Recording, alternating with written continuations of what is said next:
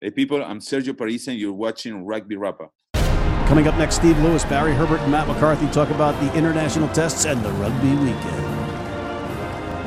Uh, brought to you by Irish Rugby Tours, the Rugby Tour Specialists, AFIA Sports Training, committed to developing the sporting potential of future players in the US, UK, and across the world. And Dub Pies, Down Under Pies. Stop by, say hi, and eat pie. And the Pig and Whistle on West 36th Street. Hey, everybody, welcome back to Rugby Wrap Up. Matt McCarthy in Midtown Manhattan with Steve Lewis at the Fantasy Sports Network Studio 34. And we have on the horn with us South African living in Denver, Barry Herbert. Hi, Barry, how you doing? I'm doing great, thank you. And what better way to talk about that England South Africa game than to go to Steve Lewis, the Scotsman, first? Steve, you want to talk about this one a little bit? Apart from the forces of evil and darkness triumphing over South Africa by a bare single point, uh, the main talking point for me clearly was the Farrell tackle at the end of the game. Um, there's a pattern now of some big decisions, big refereeing decisions, and in my mind, going the wrong way. Uh, Farrell was one. Sean Davis is in the USA game also. But Farrell, clearly no rap. Uh, he's been trolled brilliantly on Twitter today by Rassie Erasmus, the Springboks coach. They did a little uh, video you've probably seen. That was great. Yeah, it's good. But um, it was clearly yellow, no intent. Farrell's an abrasive player. He's a physical player. I wouldn't mind him on my side, but the guy's got a history, and you know, it comes down to it actually doesn't come down to intent by the letter of the law. But that was a yellow card. That was a penalty, and the Springboks could have sneaked it. Barry. Well, uh, yes, thanks, Matt. Um, well, firstly, just to get into the game itself, uh, I would like to touch on this talking point in the 83rd minute in a, in, in, a, in a little bit. But in the game itself, uh, you know, narrow victory for England, one point in it. Uh, and you just felt pretty much the whole way that South Africa were the better team again uh, in this fixture. So that's two weeks running that the Springboks have uh, dominated the opposition and then not got the job done. Um, so not really acceptable from the Springbok uh, spectators or the coaching staff or even the players' perspective. Uh, but that's the reality. They've gone and lost another test match they should have won. Um, and they will be stinging. Um, so yeah, not a, not a great performance, not the best test match either. Just the one try for Sbu Nkosi, uh, and uh, very few scoring opportunities for both teams. So uh, a real what you know, a real grind for both sets of forwards. Uh, not much momentum for either team, and uh, just not a great spectacle of rugby. Unfortunately, I think there were better games this weekend than the uh, England South Africa game. Barry, you want to yell? You want to weigh in on the non-yellow? yeah, yes, I do, Matt. Uh, I think uh, on behalf of a lot of Springbok supporters right now, we're we're feeling a little aggrieved by that incident. referee Angus Gardner quite clearly got that wrong. Uh, we've had, or we've all had a good look at it now. I think the jury is pretty much out. What's shocking is that there's been no further sanction from World Rugby on this, and Eddie Jones and everybody else seems to think that it's absolutely fine. So very happy with Rassie Erasmus's response there, which has been quite amusing. The response to this, uh, how we should be tackling going forward. Yes. Um, I think I think it's a little bit. Uh, a little a little bit tongue in cheek, but nonetheless, we we should be we should be really getting some consistency back into this law because it's it's turning into a bit of a shambles right now. Well, you know, I'm just the crazy yank, but I think that was a yellow card for sure. Um, Absolutely. But what do I know? Wedge of cheese all the way. Show him the cheese. Barry, why no attempt at a drop goal? Well, I'm, you know, again, that's the second week in a row that we've had. We've been right under the uh, opposition's uh, posts. Uh, same thing in New Zealand. There were two or three opportunities there to to put the game away with a drop goal. So I'm starting to ask questions about the leadership uh, on the field uh, to actually get the job done in tight situations. I, I just want to say uh, that I think Siya Kolisi is an outstanding captain, has done a great job for South Africa. But in those pressure moments, we don't seem to be uh, adjusting or adapting, and we're not seeing the opportunity to win a test match. Uh, and we failed twice. So yes, that opportunity was right there, um, and they, they once again they went for the try. They were unsuccessful, um, and we all know what happened in the 83rd minute. Steve, a, a Jonny Wilkinson, a Johnny Sexton, a Ronan O'Gara, uh, an Owen Farrell are all calling for the ball for a drop goal right there.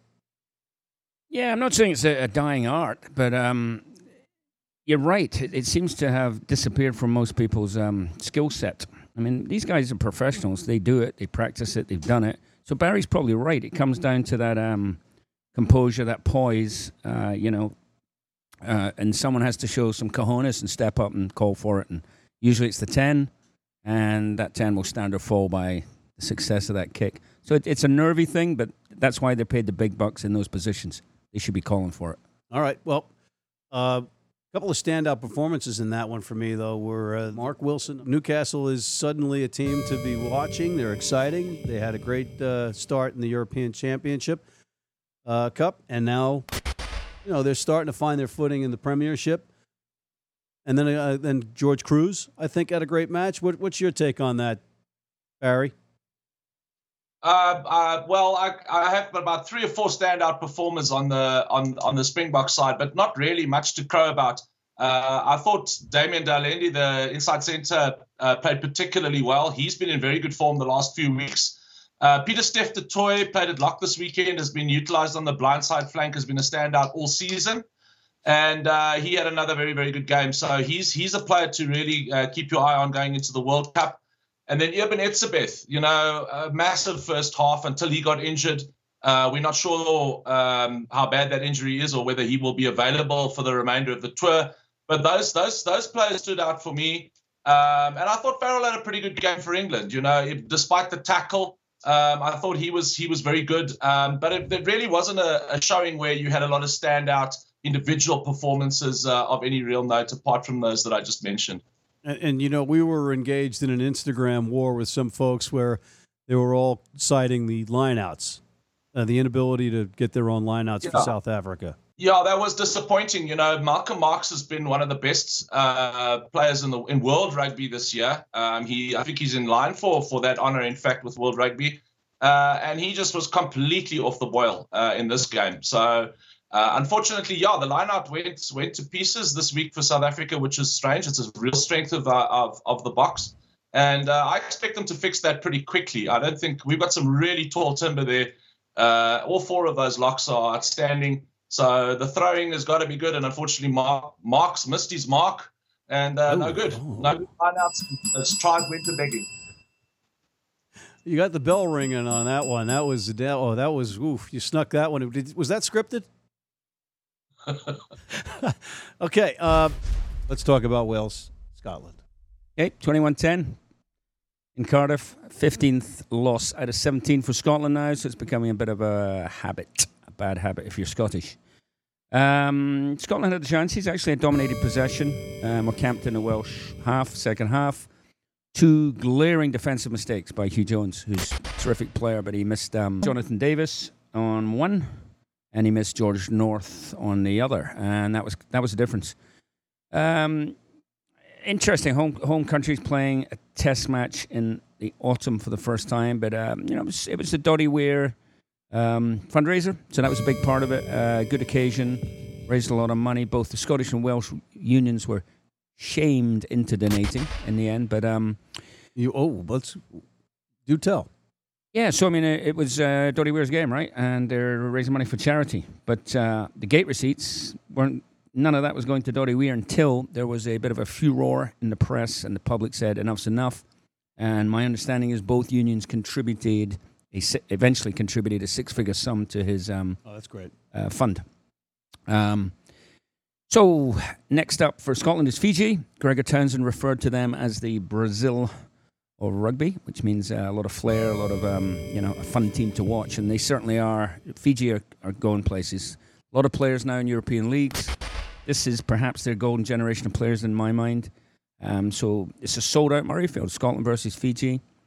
Finn Russell could be back. Stuart Hogg actually has made a fast recovery. He's in the squad for this Saturday. Um, so Scotland are getting closer to full strength as well. This could be a very interesting game. Speaking of injury, uh, on the Welsh side, it was good to see that George North and Leigh Halfpenny, who had some great kicks in a in a relatively tight contest for for the most part. Um, they were back in good form. Means nothing.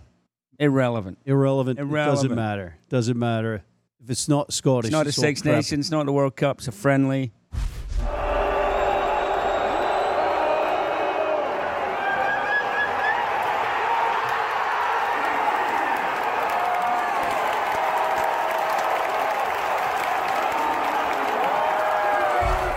Right, we also had uh, Japan getting five tries against the All Blacks in Tokyo, right? But that was a lopsided score. But you know, five tries. One could argue, Barry, that the All Blacks, the All Blacks defense, isn't what it's all cracked up to be. Well, yes, Matt. They seem to be leaking a lot of points um, and backing their ability to score more, a lot more tries than the others, which was the case again on Saturday. Um, far more entertaining game than the Springboks versus uh, England game.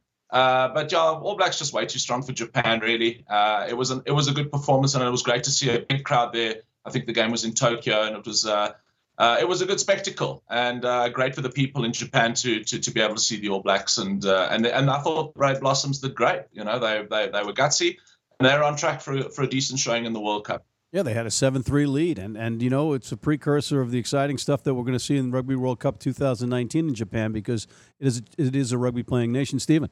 Yeah, to that point, was good. You're right. It's a record crowd, 45,000, which is great for Japan ahead of the World Cup. Um, fact of the matter is that it, it, wasn't wasn't your All Blacks A side, right? They took 51 players to Japan. They they took this opportunity to blood players, so two kicks charged down as well for those tries. Um, so I wouldn't get too worked up about it, but um, you know, a, a competitive host team in the World Cup is going to be good. So we want Japan to be going well. And that'll segue into our uh, chat about the rugby weekend after the break because of those players they didn't have the Maori. True. Right? So don't go away. We'll be right back with Mr. Barry Herbert and Mr. Steve Lewis talking international rugby, talking the rugby weekend specifically, right after this. If you're in New York City and want to watch some great rugby, have some great food, and some great times, go to the world's best rugby pub, the Pig and Whistle on West 36th Street. Puff the magic And ladies and gentlemen, here's our latest with Jonathan Wicklow Barbry's piece Did the Dragons Win? Uh, yeah, yes, Matthew, I'm down here on the uh, ground here in New York City with the doorman Rich. Uh, as you know, doormen in New York City know everything. Rich, quick question for you. Uh, did uh, Dragons win? The Dragons? They never win. the magic dragon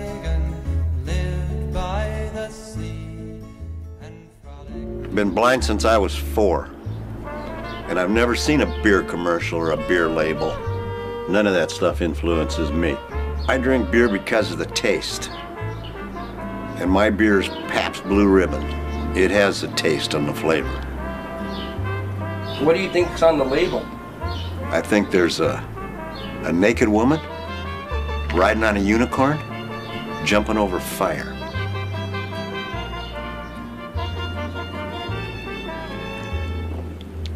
That's good beer. And we are back at Rugby Wrap Up. Mr. Steve Lewis and Mr. Barry Herbert calling in from Denver, he, although he's actually from South Africa.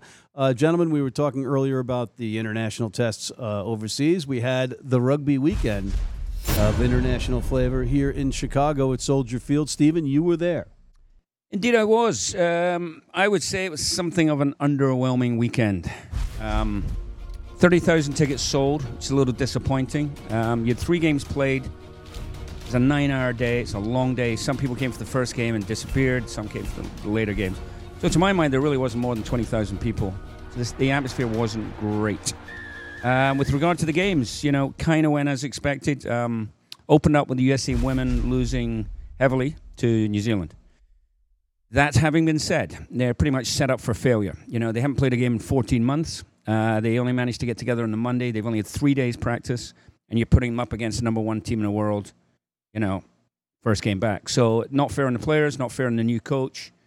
Somewhat unsurprising the result. Um, positives: a lot of players debut. Uh, debut debut was being made, so seven starters, I believe, another five or six. So that's a good thing. And they are on tour now. They're playing England Friday. Uh, then they play Ireland, and I believe um, uh, USA Rugby has made a commitment that they will be playing more test matches in the summer, which is what the women's program need. They need to play rugby, they need games. So that result, um, you know, it is what it is. Park it, move on. Let's let's let's go to the Italy Ireland game now. Okay. Um, Italians put up a good fight, 14 7 at the half. They were going okay, and then just Ireland switched on the afterburners, blew them away in the second half. Um, standout performance from Ireland. Fullback Jordan Larmour scored a hat trick in, in one real highlight uh, try down the left hand side. So good stuff for Good stuff for Ireland, for Italy, another heavy defeat. And where do they go from here? You know, they get a lot of flack um, about whether they should be in the Six Nations. Both their club teams have gone better this year in the Pro 14. But it's going to be a real test this weekend because Italy played Georgia. Yeah. And Georgia are everyone's favourites to replace them. Georgia have certainly improved in the Six. Nations. Yeah, but it's not going to happen. Right. Right. Commercial reasons. But no, I'm just Yeah. specifying that. Yeah, yeah. But, um, you know, that this will be interesting because Italy are basically, you know, on the spot, as it were. So, so that'll be interesting. So that game was, um, again, as expected. Um, commercially, what was interesting about this weekend is it, it just goes to show, in my opinion, that the only the only brand that can sell out a major stadium is the All Blacks. Okay, they did against Ireland, did against USA. You got the Maori, you had Ireland playing thirty thousand, Scotland tw- not quite twenty in Houston. Um, there's one brand that can sell out a major sports stadium in the US, and it's the All Blacks. So, did this weekend make sense other than the competition? Uh, the US team will get to that game in a minute. It's outside the test window, so they don't have their top players. Right? We didn't. The Eagles did not have our top players. it- so I was getting into discussions with people that were telling me that it was inside the test window. No. So next week starts the official test window for all the nations. Yep. Okay. So I, so I was right. So I was right. Uh, pig and whistle. Um, Right. So, so basically, what I'm saying is, and then Pat Clifton wrote a good article about this. You're basically showcasing our teams, putting them against the top dogs in the world. Um, you know, we're we're not giving them a competitive game, in my, in my opinion, and it probably wasn't the appropriate venue. The only good thing is USA Rugby weren't running it. It wasn't being run by RIM, so we didn't Yeah. lose money. Th- This was um, a different agency. arrangement, Yeah. legacy agency. So that part of the commercial arrangement, we didn't lose money, but to, to my mind, it wasn't quite. It was just uh, an off weekend. Didn't feel quite right. well, Uh, you, you know, you followed Ireland versus New Zealand at Soldier Field with with this with this card, and again, we didn't have some of our bigger names because they weren't released from their clubs, or they might may have been injured. Yep, them's right? the rules. So, but then don't have the match. Yeah, Potentially. I mean, so so let's get to the match, right? Um, 59-22, I believe, in the end. Um, so if you're Gary Gold, our head coach, looking at it, you know, it's an extra game. Every game is good. Uh, uh, lets him test his depth. But th- this wasn't easy. They had multiple players missing. Uh, in the build-up to the game, a couple of uh, unfortunate injuries. Luke Hume, hamstring, Hume strings. So he Yeah. was gone on the Thursday. Yep. Nate Augspurger, the captain, on the wing, pulled his quad on a Friday night uh, on a Friday afternoon captain's run or whatever. So he was out. Had to make a couple of late changes. Ben Landry got injured, and then of course Sean Davis got concussed. Um, so they're limping into Spain. They've Yeah. got a Samoa, which is going to be a physical encounter um, next weekend with uh, t- without two of the top nines. They've called in Phil Boyer and they've called in Devereaux Ferris and Ruben DeHaas, who's the youngster playing for the Cheetahs, is going to get a lot of time. So, so it's one of those cases. The head coach, you know, you're going to see what depth you have or haven't got. Yeah. Uh, this is now going to be a tough tour for the Eagles. Uh, Samoa, Romania, and Bucharest, and then Ireland and Dublin. Um, so yeah, it was it was an okay performance by the Eagles. But You'll get some key players back. You'll get Blaine Scully back. You'll get uh, Manu Samoa. You'll get Joe Taufete'e. Um, so TT TT, Yeah. uh, TT La- Lamositele. Mm, yep. Sure. You know, so Tamalo from Glasgow. Yeah. So Um, you know, you get some. Greg Peterson was there for this one. He'll be back. So you, you you got some you got some solid players in there. So it'll be exciting to watch, and I'm looking forward to it. And you're right. It's it's you're at nine and ten specifically. They are not. They don't have any depth. But uh, Barry, this also marked the end of the perfect run in the Gary Gold era. And I just wonder if it's a South African thing. no, not at all. I think Gary's done a great job since he's come to the helm. Uh, as you as you guys have both uh, alluded to, you know, when you've got that many players unavailable um, against a really really talented group like the Maori, it's going to be a tough ask. So no, Gary's got a, a, a long road ahead of him uh, on this tour for sure. Um, the depth is going to be tested again.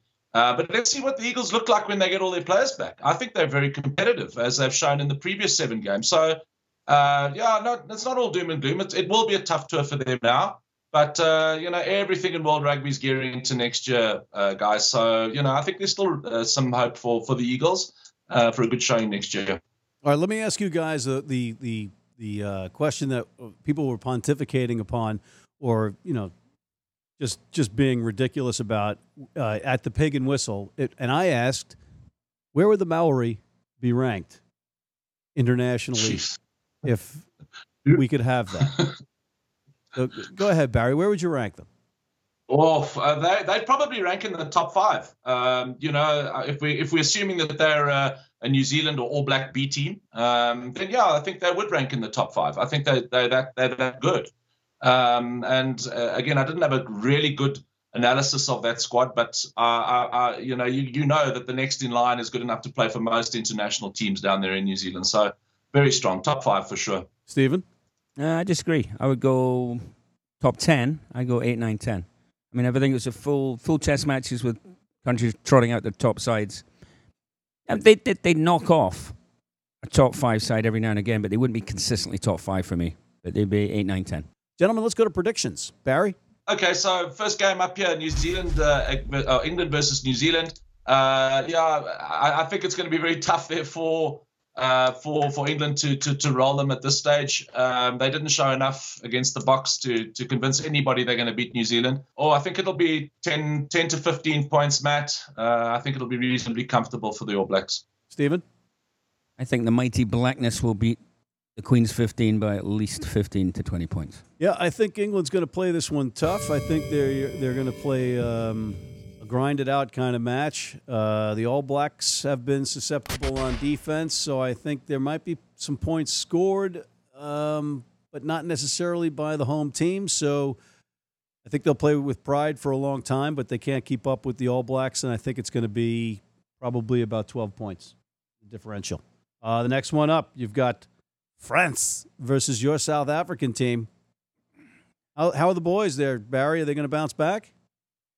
Uh, yes, I think they will. Uh, we've got Willie le Roux, after Clerk, Francois Louw, and uh, Cheslin Kolbe all coming back into uh, the selection for this weekend. And I think the Springboks will be much stronger with those guys coming in. So I'm going to go with a five to 10 point Springbok win here.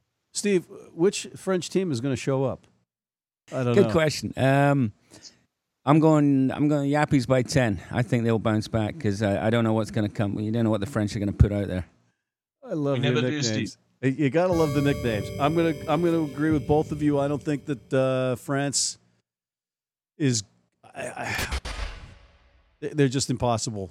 Don't overthink it. I'm not, you can't you can't overthink it. So I'm gonna go with South Africa, but in a tight match, I'm gonna go with like four points. Write it down. And you've got Scotland versus Fiji. Stephen, you talked about this one earlier. Mm-hmm. Let's go to Barry first. as much as I love the Fijians and the way they play, um, I do think Scotland have been playing pretty good rugby over the last year or two and should get there. You know, I think they'll. Uh, I think this one is going to be Scotland, uh, and it will also be, a, I think, a seven-point game here within one score. Uh, Fiji will push them hard. Stephen, Um, he's got one score. forces of goodness and light will triumph over our Fijian brothers, but then I think going away 15, 15 20 points. Oh, I think the um, the ghost of William Wallace at Murray Field would be too much for the Fijians. I think they're going to be running um, amok a bit, and I think it's going to be Scotland by 15 points. It's right. it's November. It's Edinburgh. That's not Fijian weather. It's not. It's not, and it's not seven. So it's going to. They're on the field longer than 14 minutes. They're going to be cold. Uh, Italy, Georgia. This is an intriguing matchup. It is actually. This in some ways is the one I want to see most. Um, I, I think Georgia.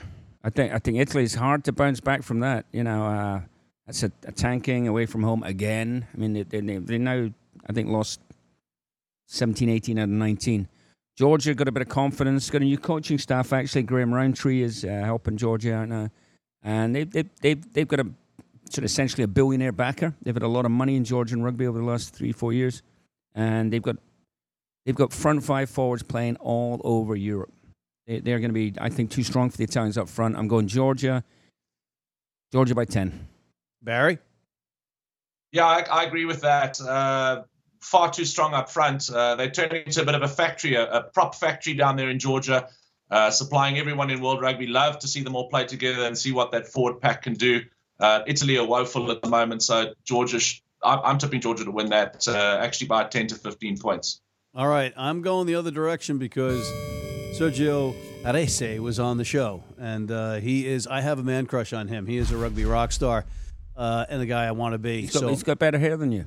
He's he's got better everything than me, and, and, and I'm not afraid to say it, Sergio, my, my amigo. And for that reason, I'm picking Italy. The influence, and his calf might not be ready to go. Yes, he's 35 years old, but uh, he's got an influence on that team. Uh, I think they're going to come out firing. I'm picking Italy by six. Now let's talk about the USA versus Samoa.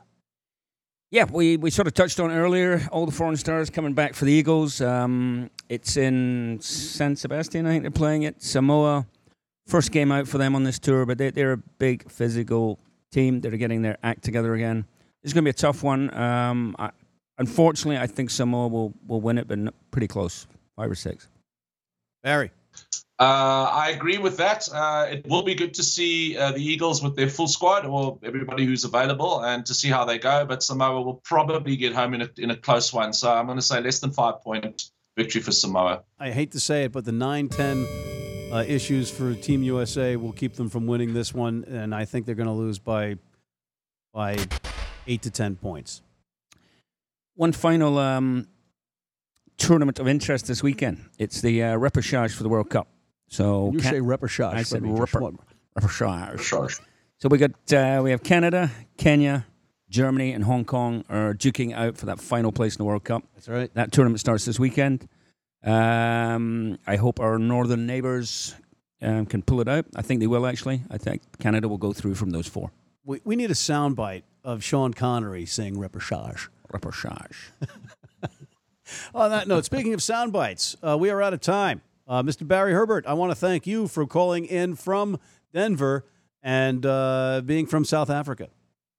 Thanks, Matt. It's been great to be on the show again. And my repechage uh, co host, Steve Lewis. Steve, thank you very much. You're welcome. All right. That, on that note, thank you for tuning in. Matt McCarthy for Steve Lewis and Barry Herbert at the Fantasy Sports Network Studio 34 in New York City, signing off.